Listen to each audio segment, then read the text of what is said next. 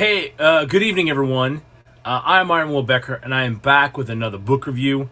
Um, this is a retake for the monk who sold his Ferrari because the audio on the original one was terrible.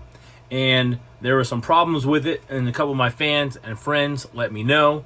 So I wanted to go ahead and, and hit this again and give you something better. So, first of all, uh, I'd heard of Robin Sharma. I'd heard of the book, but I, I really didn't know what it was about. Um, and a friend of mine named Rose recommended that I check out the book. And of course, I added it to my reading list and picked it up um, when it was time to get another book. So, th- this book is a parable, uh, as the front says, about fulfilling your dreams and reaching your destiny. And it's based on the story of a man named Julian who has a heart attack and has kind of a um, reawakening in life. And what he does is he goes to India seeking wisdom and kind of seeking a new path in life. And he finds exactly that. Um, he comes back to the States and he gets connected to his friend John. And he and John sit down and have a conversation. And um, John is brought up to speed on the things that that Julian has been doing over the last, uh, I think it was like three years in this case, and um, so it's a great story. I really enjoyed it. I'm really glad, glad, glad uh, if I could speak today, that Rose recommended it to me. So I'm gonna jump in here, and I've got three passages picked out says the beauty of the whole exercise is that you strive to improve the lives of others. Your own life will be elevated into its highest dimensions. The truth is based on an ancient paradigm for extraordinary living. So, one of the things that we are to do in the world is to add value. Um, it, it's one of the reasons why I do these videos. Uh, the other reason is because I really want to encourage people to pick up a book and borrow from other people's wisdom. Because let me tell you what, that there is nothing like learning from in six or eight hours the wisdom that somebody's compiled over 80 years or 40 years, whatever they're they're they're writing about. And so uh, this section is in chapter 8 and it's about trusting yourself to create the kind of life that you envision that you believe you should be living. Um, and I I really like that because one of the things that I believe is that we should have an active part in our life. And I don't mean active in like you choose to get up, you go to work, but you're busy create no, busy's not the right word. You're trying to be productive and creative in shaping your life. Okay? And we don't really see that very often. We see more that people just kind of go along. And I got caught in that too for a while. Um,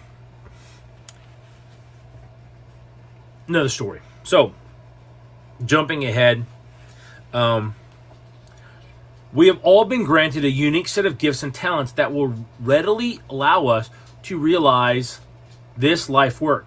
The key is to discover them, and in doing so, discover the main objective of your life.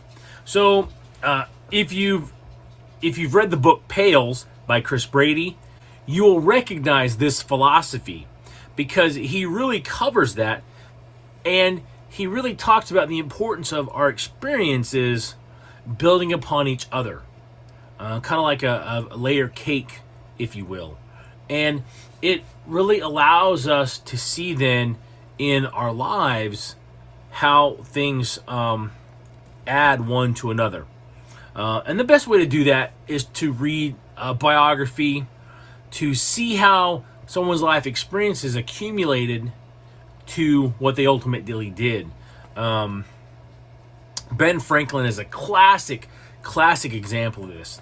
And we learn that at 16, uh, Ben Franklin runs away from home, becomes a printer's apprentice, um, learns the trade, becomes the most successful printer in the city of Philadelphia, and then franchises, to use a modern word, um, six, six or seven different print shops across the colonies, and they become the the the best in that community that they're at, and become very successful.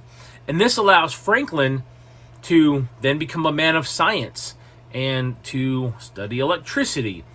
And he invents the Franklin stove and he um, uh, creates uh, uh, bifocals. Thank you.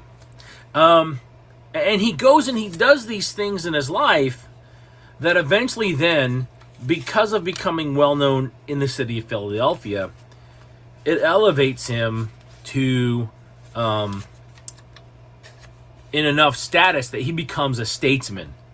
And he he goes to abroad to study and to learn and figures out while doing that that the United States is going to have to become its own nation that that we're never going to be able to have peace in in reasonable terms with Britain and then then he goes on to become this huge proponent for independence. And he is one of the few people that is there from the Declaration of Independence all the way through the signing of the Constitution, the the treaty with the the Brits um, at the end of the the Revolutionary War, as we call it uh, in America. So, like we we have the privilege of doing this in our own life but part of that is also um, figuring out our own our own thing to do in life. Okay? And and one of the ways that we do that is through discipline. And that is another thing that's huge. That's huge in building the life that you want. Is you've got to have the self-control, the willingness to change, and the desire to do so. Those those three things, okay? And so I'm going to go here to chapter 10. It says, When you continually practice the ancient art of self government, there will be no hurdle too high for you to overcome, no challenge too tough for you to surmount, and no crisis too hot for you to cool. For you to cool down. Self discipline will provide you with the mental reserves required to persevere when life throws you one of its little curves.